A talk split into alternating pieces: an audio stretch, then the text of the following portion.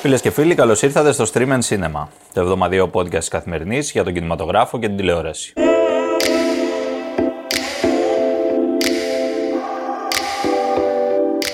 Είμαι ο Εμίλιος Χαρμπής και μαζί θα κάνουμε τη βόλτα μας στα νέα της μικρής και της μεγάλης οθόνης, φυσικά και στις νέες ταινίες που έρχονται από σήμερα στις αίθουσες.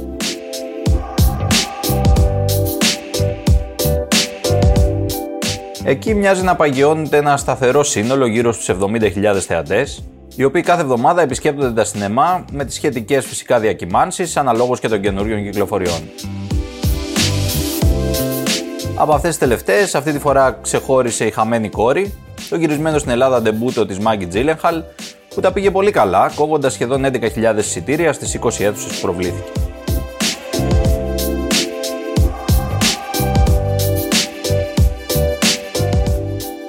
Στα νέα της εβδομάδας ξεκινάμε με τα ρεκόρ, τα οποία καταρρύπτει ένα μετά το άλλο ο τέταρτος κύκλος του Stranger Things. Η σειρά του Netflix κυκλοφόρησε πρόσφατα τα δύο τελευταία επεισόδια, συνολικής διάρκειας 220 λεπτών, τρελαίνοντας μεταξύ άλλων και τις σχετικές μετρήσεις τηλεθέασης της Nielsen.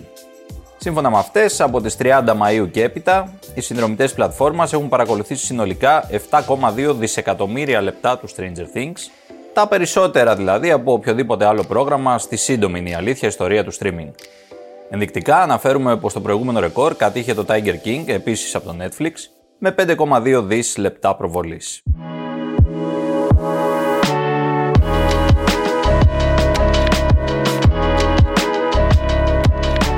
Και αν τα παραπάνω νέα δίνουν θάρρος στους επικεφαλείς του Netflix, έπειτα από τη χρηματιστηριακή κατρακύλα των τελευταίων μηνών, το ίδιο δεν φαίνεται να συμβαίνει και με εκείνο της Warner Bros. και του θηγατρικού HBO. Αυτό τουλάχιστον δείχνει προ λίγων ημερών ανακοίνωση σύμφωνα με την οποία το στούντιο μπαίνει σε μνημόνιο. Θέτει δηλαδή στόχο εξοικονόμησης τουλάχιστον 3 δις δολαρίων μέσα στο επόμενο διάστημα. Για να το πετύχει αυτό, το HBO Max θα χρειαστεί να αποσύρει ένα μικρό μέρος του original περιεχομένου από την πλατφόρμα, αυτό για το οποίο πληρώνει ενίκιο δηλαδή, Όμως το πιο σημαντικό είναι η πάυση των δραστηριοτήτων του από τις περιοχές της κεντρικής και της βόρειας Ευρώπης, εκεί όπου είχαν ξεκινήσει σημαντικές κινήσεις επέκτασης με την παραγωγή ντόπιων ταινιών και σειρών. Το αυτό ισχύει και για την Ολλανδία και την Τουρκία, όπου το πρόγραμμα βρισκόταν σε ακόμα πιο πρώιμο στάδιο ανάπτυξη. Το ρητό όποιο βιάζεται σκοντάφτη φαίνεται πω τελικά ισχύει και στο streaming. Thor Odinson. He was no ordinary man. He was a god. After saving planet Earth for the 500th time, Thor set off on a new journey. Well, he got in shape. He went from dad bod to god bod. And after all that, he reclaimed his title as the one and only Thor. Oh, spoke too soon. Jane? Αν μια ταινία την περίμεναν οι φαν της Marvel περισσότερο και από το πρόσφατο Doctor Strange, αυτή αναμφίβολα είναι το Thor Love and Thunder.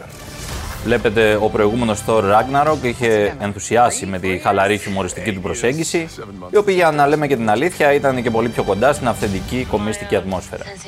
Το ίδιο επιχειρείται και εδώ με μια πλοκή απλώς υποτυπώδη που θέλει το θεό του κεραυνού να τα βάζει με το σατανικό κακό του Christian Bale, ο οποίος έχει βάλει σκοπό να ξεκάνει όλους τους θεούς του γνωστού σύμπαντος.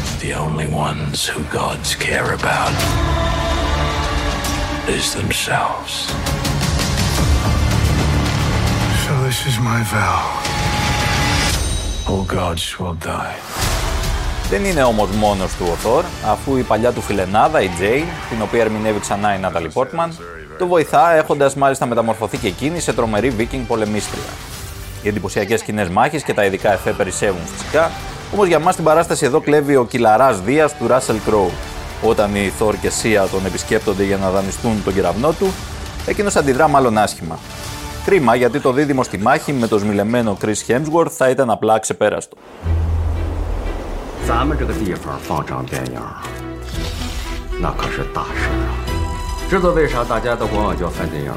Ο Thor θα μαζέψει προφανώς τα πλήθη στις αίθουσες, ωστόσο η καλύτερη ταινία της εβδομάδας είναι άλλη.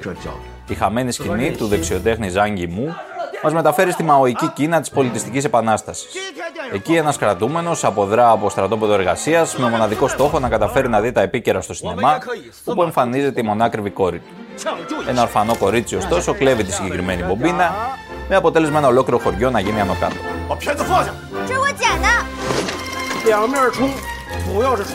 Η ταινία του Γημού πέρασε από 40 κύματα και λογοκρίθηκε εξαιτίας της κριτικής ματιάς της απέναντι στην κινέζικη πολιτική ιστορία. Παρ' όλα αυτά, στον πυρήνα του, το φιλμ παραμένει ένα ερωτικό γράμμα προς το ίδιο το σινεμά, παρόμοιο με εκείνο που διατύπωσε ο Τορνατόρες στο σινεμά Παράδεισο. Η βαθιά ανθρώπινη ιστορία που βρίσκεται στο κέντρο του, σε συνδυασμό με την έλξη που ασκεί η μαγεία του κινηματογράφου, δημιουργούν ένα υπέροχο σύνολο. Αυτό μάλιστα τοποθετείται μέσα σε άγρια ομορφιά ερμικά τοπία, που ενισχύουν ακόμα περισσότερο την εκφραστική δύναμή του. I know you're frightened. You're terribly frightened by what you've seen. But I'm not gonna lie to you. Your friends are not prepared for this fight. Όπως είπαμε και παραπάνω, η εβδομάδα που πέρασε ήταν για τη μικρή οθόνη η εβδομάδα Stranger Things.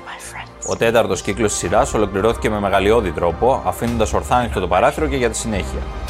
Θα είναι άρα για αυτή άλλη μια σεζόν ή μήπως μια χορταστική ταινία που θα ολοκληρώσει το μύθο; Μην ξεχνάμε πως τα παιδάκια που ξεκίνησαν να πρωταγωνιστούν το 2016 είναι πλέον σχεδόν ενήλικες και το όλο κόνσεπτ δύσκολα μπορεί να τραβήξει πολύ ακόμα. Πέρα πάντως από όλα τα συναρπαστικά υπόλοιπα, αυτό που κρατάμε εμείς από αυτόν τον κύκλο είναι το μουσικό κομμάτι.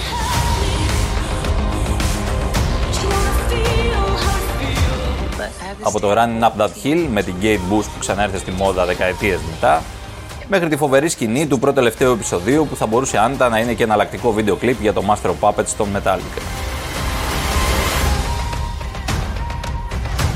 Για την επόμενη επιλογή μας θα πάμε πίσω στη μακρινή εποχή των δεινοσαύρων και μάλιστα όχι με μυθοπλασία αλλά με ντοκιμαντέρ. This is prehistoric Και όχι για να δούμε απλά τα πολυθώματα των αρχαίων πλασμάτων, αλλά τα ίδια ολοζώντανα και ζωηρά, χάρη στην εκπληκτική τεχνολογία του προϊστορικού πλανήτη.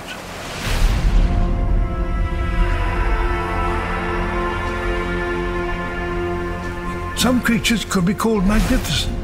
Τη σειρά 5 επεισοδίων που έχει την υπογραφή του σπουδαίου Sir David Attenborough μπορεί να βρει κανείς στην Apple TV και να ταξιδέψει έτσι σε μια διαφορετική γη, εκεί όπου η φύση οργίαζε και γίγαντες κυριαρχούσαν σε στεριά, νερό και θέρες. Όπως πάντα βέβαια συμβαίνει με τις αφηγήσεις του Ατέμπορο, αυτές δεν επικεντρώνουν μόνο στο επιβλητικό και μεγαλειώδες, αλλά και στις μικρές ιστορίες, ακόμα και το πιο ασήμαντο στην πρώτη ματιά πλασμάτων.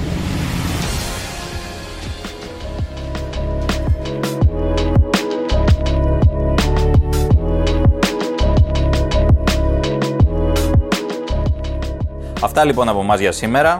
Τα λέμε την επόμενη εβδομάδα με περισσότερα νέα, ταινίες και σειρές. Μέχρι τότε μην ξεχνάτε να πηγαίνετε σινεμά και να αγαπάτε την εβδομητέχνη σε κάθε της μορφή.